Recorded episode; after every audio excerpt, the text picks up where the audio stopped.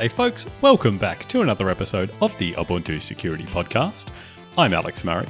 This is episode 220, and it's Friday, the 1st of March. This week, we are going to revisit uh, the Linux kernel CNA announcement and look at a few stats now that the kernel has started assigning their own CVEs. And in particular, myself and others have been busy looking at those CVEs in the past couple of weeks. So, yeah, we have a bit more insight into that as to how that's going, at least so far. Plus, we will do the usual dive into uh, CVE updates that the team has done in the past week, including for the kernel itself, plus various other packages like Roundcube, uh, Postgres, libxml2, OpenJDK, and others. So let's just get straight into that. So this week there were 64 unique CVEs addressed by the team, and up first we had a bunch of kernel updates. So thanks as always to the kernel team who do all the heavy lifting on patch wrangling and the like for these. Uh, our team just manages writing uh, the USNs, which hey is no mean feat either. So thank you Rodrigo and Steve for all your work on that as well. So up first, we had an update for the kernel in uh, some of our older releases. So that's 1804. Uh, that's a 4.15 based kernel, and that is now uh, under ESM, so part of Ubuntu Pro.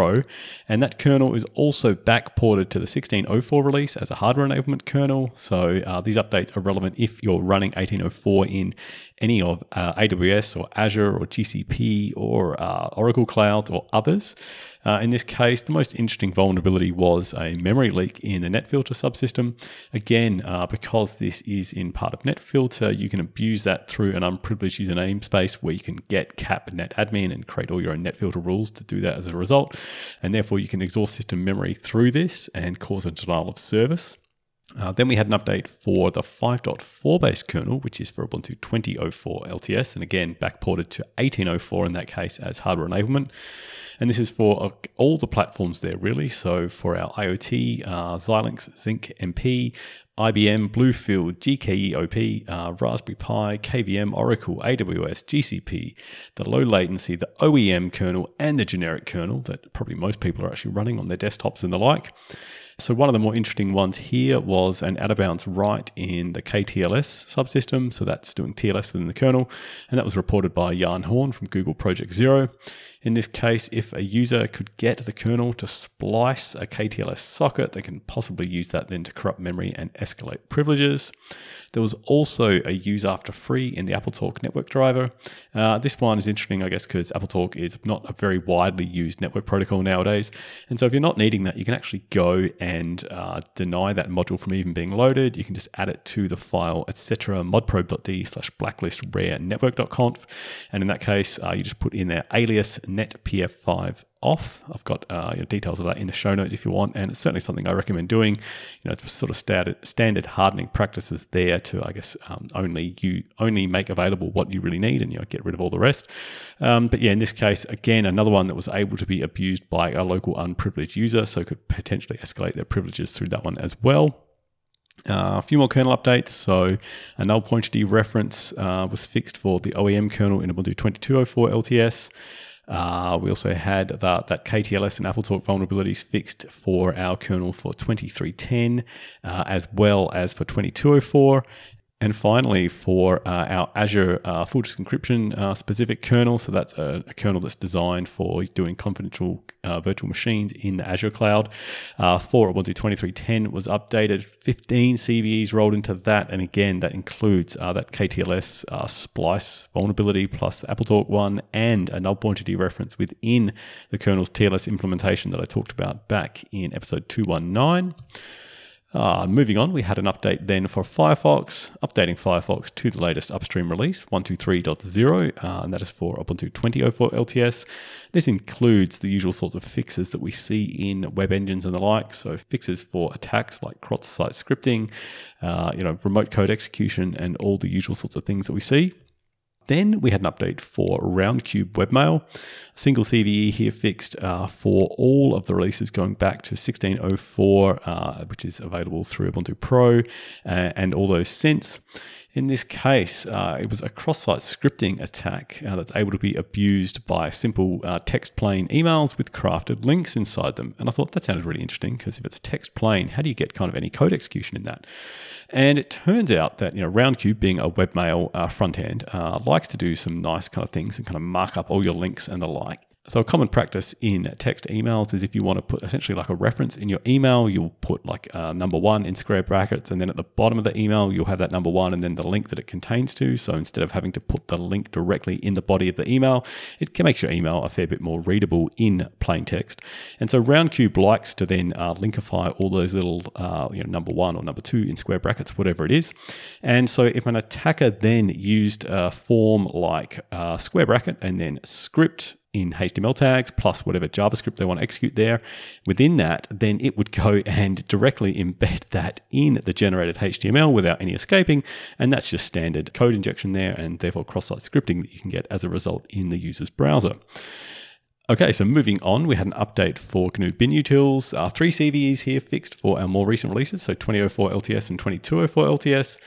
Two of these were denial of service issues uh, through excessive memory consumption, and one was a null pointer reference as well. So again, yeah, all, uh, all of those denial of service issues actually. Uh, should be noted that in general, Upstream does not consider binutils safe for analyzing untrusted inputs or running, you know, say objdump or whatever against untrusted binaries. And you know, we think the same. It's not designed with that in mind. So yeah, just be aware if you are, you know, using it for those sorts of purposes, make sure you've got it appropriately sandboxed or running in a VM or something like that. Okay, moving on though, we had an update then for Postgres uh, for 2004 LTS, 2204 LTS, and 2310. Uh, in this case, uh, Postgres failed to properly drop privileges when handling uh, refresh materialized view concurrently commands. In this case, uh, it should be dropping privileges so that uh, the SQL uh, code is getting executed as the owner of that materialized view. Um, but in this case, it wasn't doing so. And so, if an attacker could trigger such a uh, query to be executed by a user or an automated system, that would then get run with the privileges of that user rather than the owner of the view that was expected. So that was fixed. Uh, dnsmasq was updated for three CVEs. Two of these I actually talked about in uh, episode 219. Uh, they are the key trap vulnerability and another associated one in the DNSSEC protocol itself. And as I mentioned then, yeah, it wasn't just uh, bind that was being updated in that case for these CVEs. A lot of other DNSSEC implementations were going to get updated as well. And this is the associated update for dnsmasq. Uh, libxml2 was updated for a single vulnerability. Uh, this is the uh, popular XML parsing library uh, developed originally by the GNOME project, but used in lots of places now. In this case, there was a use after free that could be triggered if uh, it was doing document type validation with xinclude expansion enabled under certain conditions. Uh, we then had an update for libde265, the H265 encoder. Uh, this one, uh, I actually talked about this again uh, back in episode 219 because there was a heap of vulnerabilities that were fixed then, and now this is another raft of vulnerabilities. Uh, a lot of these also look to be fuzzing related, as we mentioned back then as well. So, yeah, some people are clearly fuzzing this library and finding a bunch of uh, good CVE coin in that. Uh, OpenJDK was updated to the latest upstream point releases, so both 11, 17, and 21. And that includes obviously both vulnerability fixes plus uh, some bug fixes and the like too. Uh, and I'm uh, assured that OpenJDK 8 is on its way as well. Thanks, Evan. So I'll probably talk about that one next week. PHP was updated uh, for two CVEs as well. Uh, what else? We had an update for OpenSSL. Uh, in this case, this is uh, a hardening update actually for uh, our older maintained versions of OpenSSL. So OpenSSL 3 and 1.0. So in OpenSSL 3.2.0, the most recent release upstream, uh, they introduced a change to return random output instead of an exception when it detected the wrong padding for PKCS uh, version 1.5 encryption. So basically, uh, if uh, was using that, uh, you would then potentially get uh, a timing side channel as a result uh, based on the amount of padding, and you can therefore use that timing side channel to infer the secret key and potentially break confidentiality as a result. So, what we've done is we've backported that change uh, to now, yes, return random uh, output instead of an exception in that case to those earlier versions of OpenSSL so that it is now protected against that as well. Uh, two more to go. So we had an update for Less, the popular paging utility. Uh, in this case, Less failed to quote file names when using uh, less close. That could then uh, get arbitrary shell commands to be executed. Uh, now, I wasn't actually familiar with what less close is, so I went and looked it up. Uh, so, as you're probably familiar, Less is a popular pager uh, for Linux, but it also includes um, the ability to do uh, post pre-processing and post-processing of that output around viewing it. So, you can imagine you might want to view something like a HTML document, but you want to convert that to text first so that it gets displayed nicely in uh, your terminal. So, you might want to run something like HTML to text on it, and you can do that by specifying uh, Less open as HTML to text, and then you might need to specify that you want to uh, clean that up. So maybe uh, in that case, you're generating a temporary file, and so you need to go and delete that. And then you can do that through the less close environment variable. And so in each case, uh, less will execute whatever you specify in that uh, with whatever file names, uh, but it wasn't appropriately quoting the file names, which then meant you could get uh, essentially shell command execution directly uh, via less as a result. So that was fixed. And finally, we had an update for libtiff, three CVEs here. Uh, in this case, there was a heap buffer overflow in uh, the libtiff library itself. There was also a heap buffer overflow in the tiffcp tool. And that's used to combine multiple TIFF files into a single one and a possible uh, out of memory issue in libtiff if an input file specified a very large size, but then failed to actually contain that amount of data. So essentially, the headers for the TIFF file specified yeah, that it's really big, but then the file is actually just truncated. Uh, and so, yeah, libtiff would then go and allocate a huge amount of memory for that, but then obviously there was no data to then be processed. So you can easily then trigger an out of memory uh, exception essentially without having to provide such a large file on disk or elsewhere. So that was fixed as well for libtiff. And that is it for the week in security updates. Okay, so something I wanted to follow up on uh, that I mentioned uh, in previous episode was the announcement that the Linux kernel is now going to assign its own CVEs. They have become a CVE numbering authority. So, yeah, since then, they have actually started assigning their own CVEs. Uh, their first CVE was assigned on the 20th of February, so, you know, a week and a half ago. Uh, in this case, it was CVE 2023 52433, titled NetFilter NFT set RB tree skip sync GC for new elements in this transaction. Now, what you might be able to infer from that is their CVE really is just the git commit that fixes the issue. And we did talk about that a bit uh, back in uh, that episode there, kind of uh, wondering about the correspondence between uh, fixes and CVEs themselves, because often CVE is the vulnerability and it might need multiple commits to fix it. Uh, but in this case, it looks like we're still getting just uh, single commit fixes for vulnerabilities, but we'll see.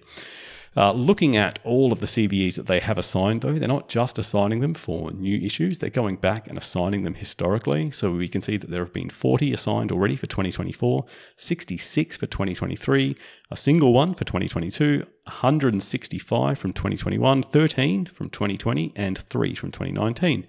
And so, all up, as of now, Friday, the 1st of March, as I'm recording this at about 4 a.m. UTC, uh, they have assigned 288 CVEs.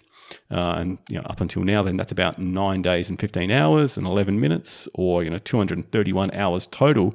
So you know, my quick math says that they are currently assigning more than one CVE per hour as we had predicted, I guess last time we talked about this, you know, it did look like they were going to be assigning a lot of CVEs based on uh, the statements that they made that kind of anything that was a bug fix could potentially be a vulnerability. And yeah, it feels a little bit like that is how it's going um, you know, looking at some of these, we can see that you know they're not necessarily all um, directly security vulnerabilities. Some of them have been reported by static analysis tools like Coverity, uh, and that's not infallible. Uh, so eight of them actually were mentioned as Coverity issues, but you know I've certainly seen lots of Coverity reports for things that aren't actual vulnerabilities, but you know they can potentially you know look like a buffer overflow. But if there's no way for you know other code to be able to trigger that, or there are earlier checks that are in place that would catch that, or if the function's never called in such a way, well then you can't necessarily use that. So, you know, they're not all vulnerabilities. Plus, um, something I did allude to back when I talked about it before was the historical global security database, which was kind of set up as an alternate um, you know, vulnerability database instead of CVEs. Uh, and in that case, they were assigning uh, GSD IDs for lots of these fixed commits uh, historically. And you can actually see a pretty well direct one to one mapping for a lot of the vulnerabilities that they've now, the kernel has now assigned, the CVEs, uh, back to their old GSD identifiers.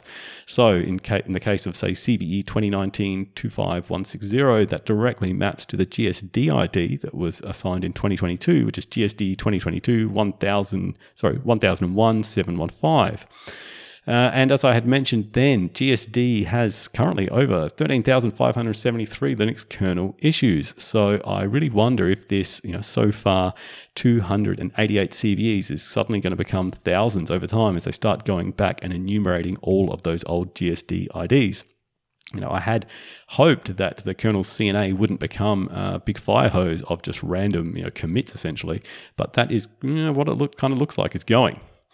Uh, on a personal note, I'll also note that uh, this week I've been on the CVE triage role for our team, uh, where sort of, uh, every week someone looks at all the new CVEs that has been assigned across uh, the whole CVE ecosystem and matches those up against uh, the equivalent packages in Ubuntu, or you know, maybe they don't exist in Ubuntu, and you know tries to assess the severity of them and figure out you know does that need to be patched right away or not. And just looking at the time I spent, you know, historically I would normally spend about an hour a day doing that kind of of role. This week, I've been spending more than at least two hours every day doing that role due to all these kernel CVEs. And a big part of that is because uh, the kernel uh, CNA is not assigning any kind of severity score to these. You know, there's just a git commit uh, with a very brief description, and there's no real way to assess the impact of that to know, you know, is this a high priority or something we need to uh, fix now or not? And because of the fire hose, you know, I don't know if there's any good way to do that. Now, because of all of these large number of CVEs that's being assigned, perhaps the best way of dealing with this is better tooling. On our side, Marc Deslauriers added support for automatically extracting the required Git commits from the CVE notifications and adding those to our CVE tracker. And the kernel team already has a bunch of tooling which checks if the commits that we list in our CVE tracker are in the Git trees that they are using for their various Ubuntu kernels. So we should be able to relatively easily identify have we already fixed these vulnerabilities or not. But it still doesn't really help with the prioritization aspect. Um, as I say, because the Linux kernel CNA isn't assigning CVSS, which I had thought was a requirement of being a CNA, that you had to tell uh, what the severity of a given vulnerability was before you assigned a CVE uh, but they aren't doing that yet. So that does really leave uh, a lot of us in the dark as to you know whether any of these actually need fixing right away or not. Uh, and even I guess the the kernel CNA themselves did say that uh, you know they will be assigning uh, CVEs for things that you know bugs that look like security issues, but that we don't know necessarily if they can be exploited because it's not always clear at the outset. So, you know, at the moment, it looks like almost no one is doing this work to determine the exploitability of these issues, and you know that is something I think that will have to be addressed at some point. But given uh, the large fire hose at the moment, is it something that anyone has the time for, or is it just a matter of everyone just has to make sure they've got all the commits?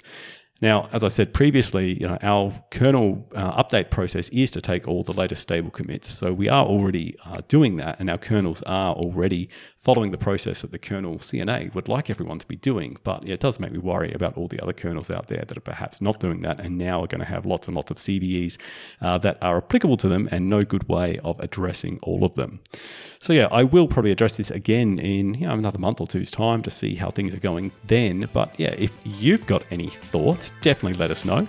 So, as always, if you want to get in contact with the team, you can email us at security at ubuntu.com. You can always come and chat to us in the Ubuntu security channel on libera.chat, or you can come and find us on Mastodon. We are at Ubuntu Security at fosstodon.org there as well.